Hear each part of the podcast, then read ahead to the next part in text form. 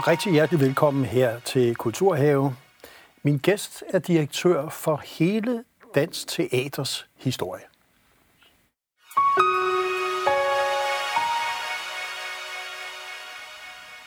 Ja, velkommen, tak. Peter Christensen Teilmann. Tak skal du have.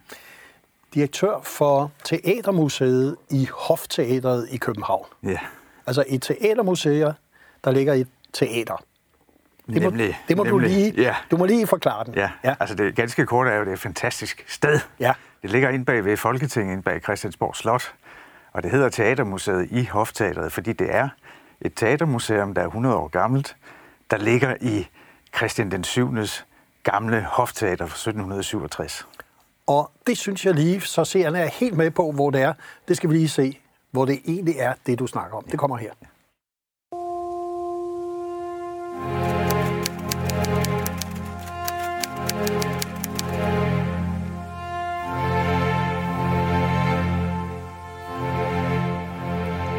Her i denne bygning, som ligger bag Folketinget på Christiansborg Ridebane, ligger Danmarks eneste hofteater.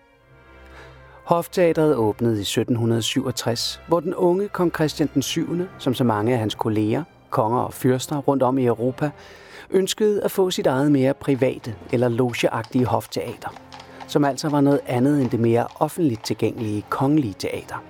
Hofteatret ligger oppe på første sal oven på de kongelige stalle i en bygningsfløj fra det første Christiansborg Slot, som blev bygget tilbage i 1730'erne, altså for snart 300 år siden. Ja, så her ligger det. Ja. Hofteateret, som jo, vi skal forstå, er et aktivt teater. Øh, der sker jo masser af ting i, og i det ligger der så også et teatermuseum. ja. Ja. Det er et aktivt kultursted og et aktivt teater, i den forstand, at der foregår alt muligt inde i selve teater. Og hvad er det for eksempel? Det kan være koncer- koncerter og forestillinger. Ofte nogle, der ligesom er i tråd med historien, men for eksempel en, et, et stykke om Johanne Louise Heiberg. Men det kan lige så godt være moderne øh, musik i forskellige afarter. Alt sammen noget, der matcher de her meget fine, gamle, historiske interiører. Ja. Som jo er helt specielt. Altså, jeg tror, der er mange, der måske, hvis man har været der, så ligesom siger, denne her juvel, hvorfor kender vi ikke mere til den? Ja, Den er ligesom den lille skjulte juvel inde i det kæmpe Christiansborg magtkompleks, ikke? Magtens centrum. Ja, og det, er, det har jo både historiske og aktuelle grunde. Historisk, fordi det var kongens øh, private hofteater, der lå så at sige i baggården til Christiansborg Slot, som var kongens teater på det tidspunkt. Det ligger op på første sal, ovenover de kongelige stalle. Og det er på mange måder omgivet af de sikkerhedsforhold og så videre, der er inde på Slotsholmen.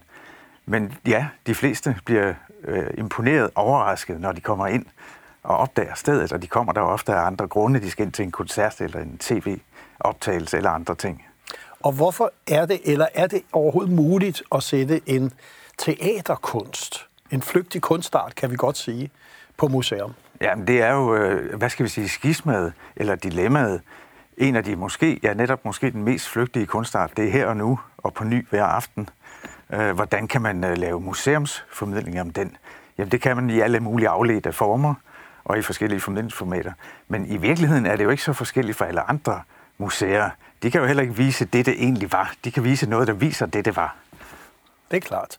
Og hvis vi nu skulle gå lidt ind i teateret, øh, så synes jeg lige, vi tager et lille klip, hvor vi ligesom går ind i teateret, og så kan vi begynde ligesom at åbne op for det. God. Så er vi kommet ind i Hofteatrets stemningsfulde teatersal. Som den ser ud her i 2020, har den faktisk set ud i omkring 180 år. Siden 1842, da Christian den 8. var konge og satte sin hofarkitekt Jørgen Hansen Kok til at modernisere og nyindrette hofteatret. Christian den 8. var den sidste enevældige konge. Men det var også ham, der forberedte enevældens afskaffelse og indførelsen af demokrati. Teatersalen her er faktisk i sig selv et udtryk for den demokratisering af samfund og kulturliv, der tog fart her i 1840'erne. Ja, jo egentlig en meget vigtig periode i dansk historie Ja. for hele Danmark, og ikke bare for teater. Mm. Men er det sådan, så man ligesom for så vidt kan forstå nogle dimensioner af vores Danmarks historie, og det kan være afskaffelse af enevælde osv., faktisk ved at forstå teaterets historie, og dermed hofteaterets historie. Ja, i hvert fald der, hvor de spiller sammen, og det her er Christian den 8. Øh, periode, som jo var en ganske kort øh, regeringsperiode fra 1840 til 48. Den sidste enevældige, som der blev sagt, jamen det er nok den mest udtalte, markante øh, periode, det største skifte i øh, ældre op til nyere Danmarks historie, som så havde et vækstpunkt i hofteateret. I den forstand, at han var den næste konge efter Christian den 7. der i 1770'erne, der ligesom indtog hofteateret, og ikke bare øh, nye istandsatte det. De billeder, vi lige har set, viser hofteateret, som det den dag i dag ser ud. Det er altså over 170 år gammelt. Øh, men han nyistandsatte det for også at gøre selve teaterrummet mere demokratisk i sin indretning. Det betød godt nok, at der ikke kunne være helt så mange. Til gengæld kunne flere og flere forskellige få bedre udsyn og indsigt i, hvad teateret kunne. Og du må lige forklare det der med en konge, som har et teater, ja. og så bliver det demokratiseret. Ja. Altså, var det sådan, så, så almindelige mennesker så kunne begynde at komme, eller hvordan skal vi forstå det? Jamen, det er på en måde en af de lidt, øh, hvad skal vi sige, hengemte historier om, øh, om hofteateret og den sammenhæng med den politiske magt. Altså, i 1770'erne var det jo øh, øh, den enevældige konge og hele, hele magtens elite rundt omkring, der holdt til der. Det var her Struense kom galt af sted, og efterfølgende blev halshugget osv. Her i 1840'erne, jamen der er det på ny det, at den sidste enevældige konge, som på visse måder kan siges at være den, der forbereder øh, indførelsen af grundloven, og dermed de første skridt til, til moderne demokrati, jamen det er altså ham, der tænker på samme måde omkring hofteateret. Og rent kunstnerisk, rent teatermæssigt, gør han det så på den der helt uhørte måde, at han inviterer en italiensk trup, der befinder sig uden for de københavnske volde, ind for at spille løs og spille på en helt anden måde, end man gjorde på det kongelige teater. Og samtidig åbner han dørene ud til byen, inviterer folk indenfor. Det var jo ikke Gud og hver mand, det var, men det var en langt bredere skare af borgere, end det havde været hidtil. Og hvordan skal vi egentlig forstå, hvor stort det har været, det han gjorde her? Øh, du, du nævner lige det kongelige teater. Ja. Så hvis vi skal forstå, hvad var det kongelige teater så på det tidspunkt i forhold til hofteater, når du siger, han inviterede noget indenfor? Ja, ja. men det var jo, vi er helt tilbage til den tid, hvor det kongelige teater virkelig var i bedste forstand en kunstnerisk magtbastion i, i, dan, i dansk teater. Det var før vi rigtig fik brudt øh, øh, monopolet, øh, eller monopolet øh, til at spille teater, i hvert fald andet end morskabsteater der var allerede gang i den rundt om i landet med de borger, nye borgerlige øh, teater, hvor folk selv stemmede, øh, satte sig sammen og byggede teater. Men her var det ligesom der, hvor man rystede posen i København og skabte en ny øh, form for opmærksomhed omkring, hvad teater var for noget. Og det, at vi ligesom, kan vi sige, vi får rystet posen, at teateret spiller så afgørende en rolle, er det noget, som vi, hvis vi forstår det, kan føre op til vores tid også?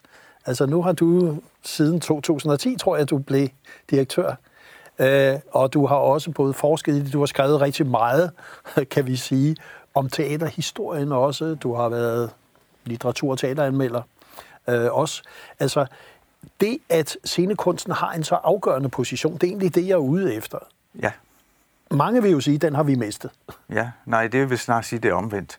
Godt. Og det er egentlig både øh, historisk set og aktuelt set. Øh, øh, udfordringen her er jo tit, at det, der historisk i sin egen tid var noget radikalt nyskabende, for eksempel Henrik Ibsens et, et, et dukkehjem, jamen det er bare blevet kanoniseret med tiden, og det er blevet ufarligt i den forstand, at vi ser det som noget, der, der, der hørte historien til.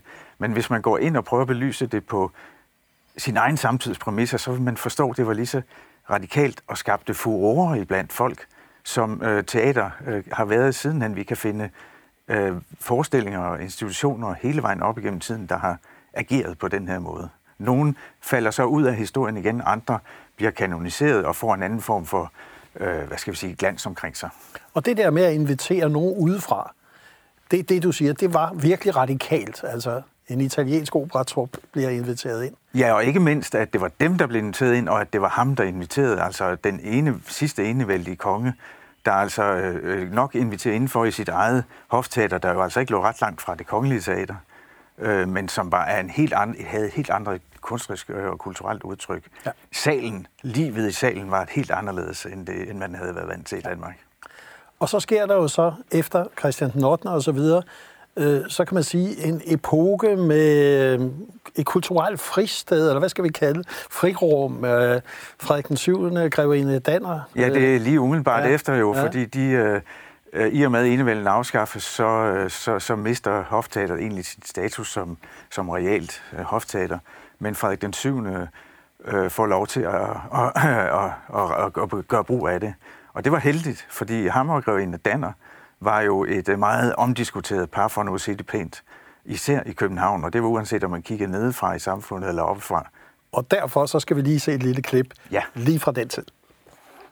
I 1850'erne, altså årene efter Christian den 8. og den italienske opera, gjorde Frederik den 7. og grevinde Danner Hofteatret til deres eget kulturelle og sociale fristed.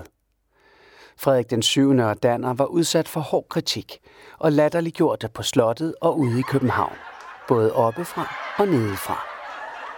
Deres tid på Hofteatret kulminerede i 1855, hvor de inviterede et par af de førende skuespillere fra det kongelige teater indenfor, så de kunne spille det mere samtidsprægede teater, de ikke kunne få lov til på det kongelige teater.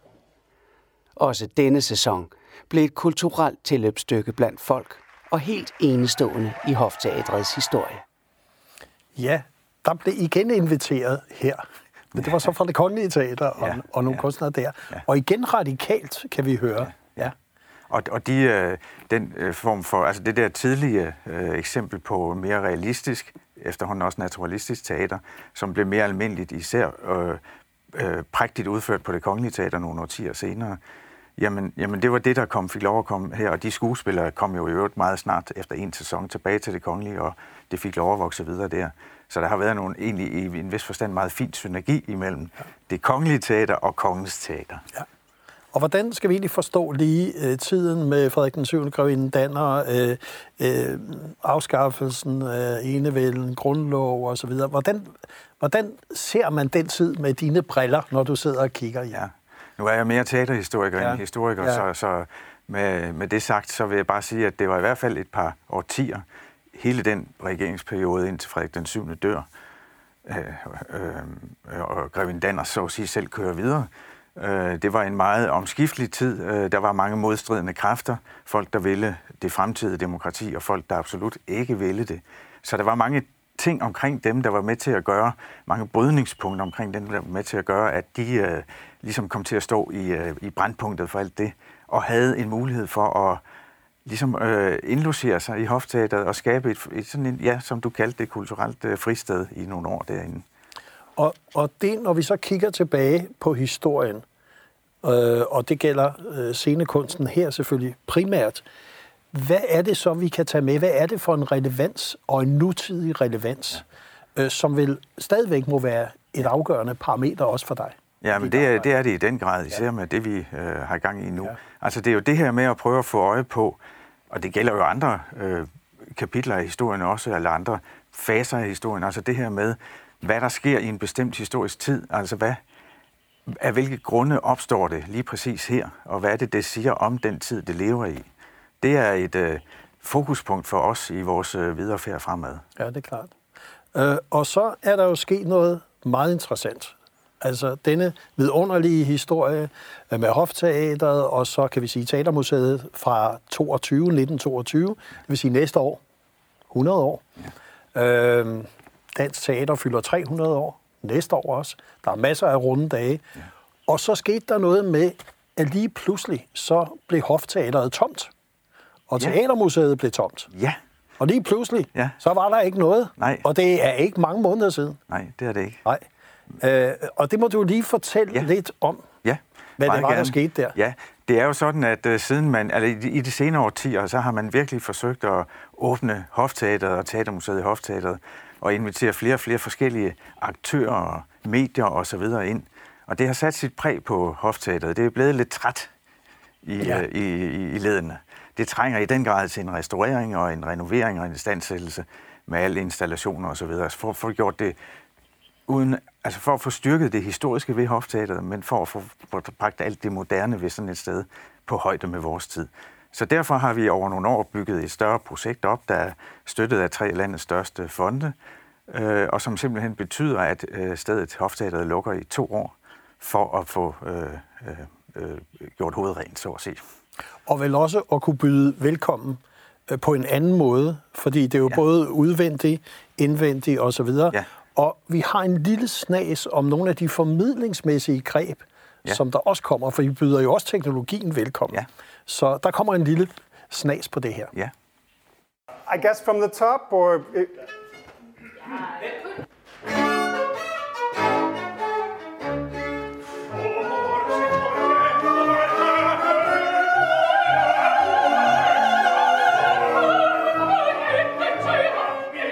Jeg er komponist, først og fremmest.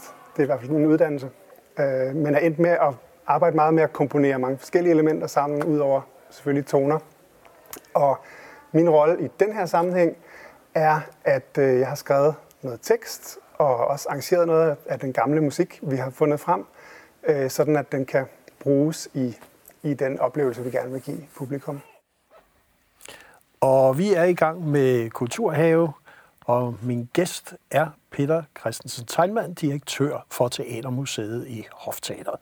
Og det vi ser her, altså der bliver indspillet noget nye ting, der bliver lavet nogle lydkulisser, ja. lydinstallationer, ja. så vi sådan set kan opleve, hvordan der har lyttet. Ja. Hvad der har sket på, ja. på Hofteateret. Ja. ja. Ja, det har vi. Det er en af mange øh, ting, vi øh, øh, opgaver, vi er i gang med at udføre, og det var Rasmus, der så fint fortalte det her, som har øh, skrevet det her. Det er nogle... Øh, altså, jeg, jeg er nødt til at sige, at vi er jo et sted, der er, hvor den vigtigste genstand, det er hofteateret. Og vi har næsten ingen plads til regulære udstillinger. Og vi vil så gerne genskabe alle de historiske episoder og hændelser og katastrofer, kulturelle katastrofer, der har været i hofteateret. Og et af grebene til at gøre det, det er ved at lave nogle meget, meget specielle, producere nogle meget specielle lydfortællinger, såkaldte binaurale lydfortællinger. Det er lydfortællinger, hvor du sidder der, hvor det er optaget, det er optaget, som om det var optaget på dine trommehinder. Så hvad du hører til venstre, det sker til venstre og til højre og så videre. Og det er en helt fantastisk uh, teknik, som er som skabt til et, uh, et, et bygningsmæssigt udfordret sted som hofteateren. Ja, fordi netop det at, at bruge teknologien er jo også, kan vi sige, visionært i relation til at prøve at fortælle en 250-årig gammel historie, at vi ligesom prøver at kunne være med der, hvor det foregår. Ja. Og på en måde ikke bare være tilskuer til det, ja. men for så vidt være med i det. Ja, ja. Vi, vi havde lige øh, for få dage siden øh, brugertest af en af de her lydfortællinger, og flere, som jo ikke kendte til det, øh, sagde med det samme, at de meget hurtigt kom til at leve sig så meget ind i det, at de, det var som om, de så det for sig. Ja. Øh, det er små historiske episoder med H.C. Andersen, der sidder og sladrer med en uh, god ven om en, en skuespiller på scenen osv. Det er ikke noget, der kræver forhåndsviden om H.C. Andersen eller teaterhistorie eller noget. Det er små oplevelser. Øh, og så er det, vil jeg gerne sige, at det er en meget vigtig ting, for det med teknologien er jo meget øh, anvendt og diskuteret emne inden for museumsverdenen. Det, der er vigtigt for os, det er, at den teknologi, vi bruger, den styrker den fysiske oplevelse af stedets ånd. Det er altså meget diskret tilstedeværende teknologi, der skal styrke den fysiske oplevelse af hofteateret. Og det at bringe, kan vi sige, både Teatermuseet og Hofteateret ind i den nye tidsalder, øh, er der også en vision om, at der skal komme mange flere danskere, der skal komme mange flere turister på besøg. At ligger der også bagved, skal vi sige, den revitalisering af det hele? Ja, selvfølgelig gør der det, øh, og nu sætter vi lige en parentes om coronaen. Ja. Øh, men ja, det gør der. Altså, vi har i løbet af de sidste fem år øget vores øh, publikumsbesøg med 20 procent, bare uden at gøre noget nyt, særligt nyt. Så det er der naturligvis, og noget af det, vi rigtig gerne vil, fordi vi ved godt, at det er et sted, der har en vis øh, øh, automatisk tiltrækning på blandt andet seniorer og så videre. Men den, det, vi kalder unge voksne, dem vil, der kommer der typisk for at gå til koncert eller andet, dem vil vi gerne gøre noget mere for, øh, øh, som ikke skal kræve, at de ved en hel masse om teaterhistorie, eller for den sags skyld interesserer sig for det. Men de skal kunne opleve, hvad det her er for et sted, og hele den historie, der er, og alt, alle de, al den relevans, teatret har for uanset hvem man er i dag. Og den relevans, hvis vi siger her, hvordan ser du så i et bredt perspektiv, nu sagde jeg før, det er jo ligesom et sted, hvor dansk teaters historie også bliver fortalt sammen med magtens historie. Hvordan ser du egentlig dansk teater lige nu? Ja. Masser af diskussioner hele tiden. Der er jo altid ja. krise. Ja, ja. Øh, men... men hvis vi tænker på det som, øh, altså, som altså teaterkulturen og teater, teaterkunsten som ja. en instans eller en aktør i vores øh, samfund, ja. jamen jeg synes jo, at... Øh, Øh, og det er der folk over i, over i teaterverdenen, der kan sige meget mere kvalificeret om. Men jeg synes jo bare set fra et teaterhistorisk og teatermuseums synspunkt, at der er rigtig meget i grøde i de her år. Og det har det egentlig været en del år, hvor vi får flere og flere teaterensembler og også større teaterinstitutioner, som prøver at fange i nye, med nye dramatiske udtryk og i indhold, hvad der sker i tiden, og sætte det på scenen næsten før det er blevet til politik osv. Jeg kan ikke lade være med at nævne et eksempel, der er helt aktuelt. Vi trækker vores soldater ud af Afghanistan nu. En af de forestillinger, vi har med i en, øh, i en udstilling, vi kommer til at få i det genåbnede Hofteater, er, øh, den hedder Dansk Teater til tiden gennem 300 år.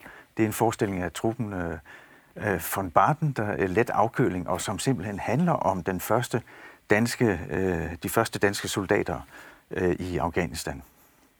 Og det er jo super dejligt og interessant, at du ligesom ser på det kan vi sige, det større perspektiv. Hvis vi nu skulle kigge 10-20 år frem, både med hensyn til hofteateret, den relevans, som du prøver med hofteateret at skabe, ja, ja. og også med, skal vi sige, hele dansk scenekunst. Ja. Ser du den vokse betydning? Er der en større historisk interesse? Vil coronatiden være noget, vi kigger tilbage på og siger, der skete faktisk noget, hvor vi begyndte at interessere os for, hvor vi kommer fra og hvor vi måske skal hen? Ja, det, det, det tror jeg som end, og ja, vi har et lidt øh, øh, kuriøst eksempel på det, nemlig da vi lukkede ned for coronaen i sidste forår. Der begyndte vi at lægge små, små øh, teaterhistorier med aktuel øh, vinkel dagligt ud på, på sociale medier. Og øh, pludselig øgede, hvor øgede vores øh, opmærksomhed blev øget kraftigt, og kommentarerne blev øget kraftigt. Øh, muligvis fordi folk så ikke kunne gå på museum, men altså, der var i hvert fald en signalværdi i det. Så ja, det gør jeg bestemt. Og vores ambition er jo ikke at blive et teater, øh, producerende teater på nogen måde, for det er vi ikke. Vi er en historisk attraktion, og vi er et moderne kultursted, og forhåbentlig også et scenerum, der kan bruges på til mange der meget. Men altså, det, vores vigtigste ambition kunne være, at folk kom ind og besøgte Hofteateret og forstod noget om Hofteaterets historie og relevans, og teatrets relevans, så de fik lyst til at gå ud og se noget mere teater. Jeg tænkte på, hvor mange er det, der er plads til?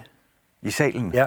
Det er et af de ømme punkter. Øh, da man byggede for mere end 250 år siden, der var det 900 med Christian den 8. Øh, renovering, fine renovering. 600, nu er der 180. Og så kan jeg ikke lade være med at tænke på, der er 179 i, hos naboen, nemlig inde på Christiansborg.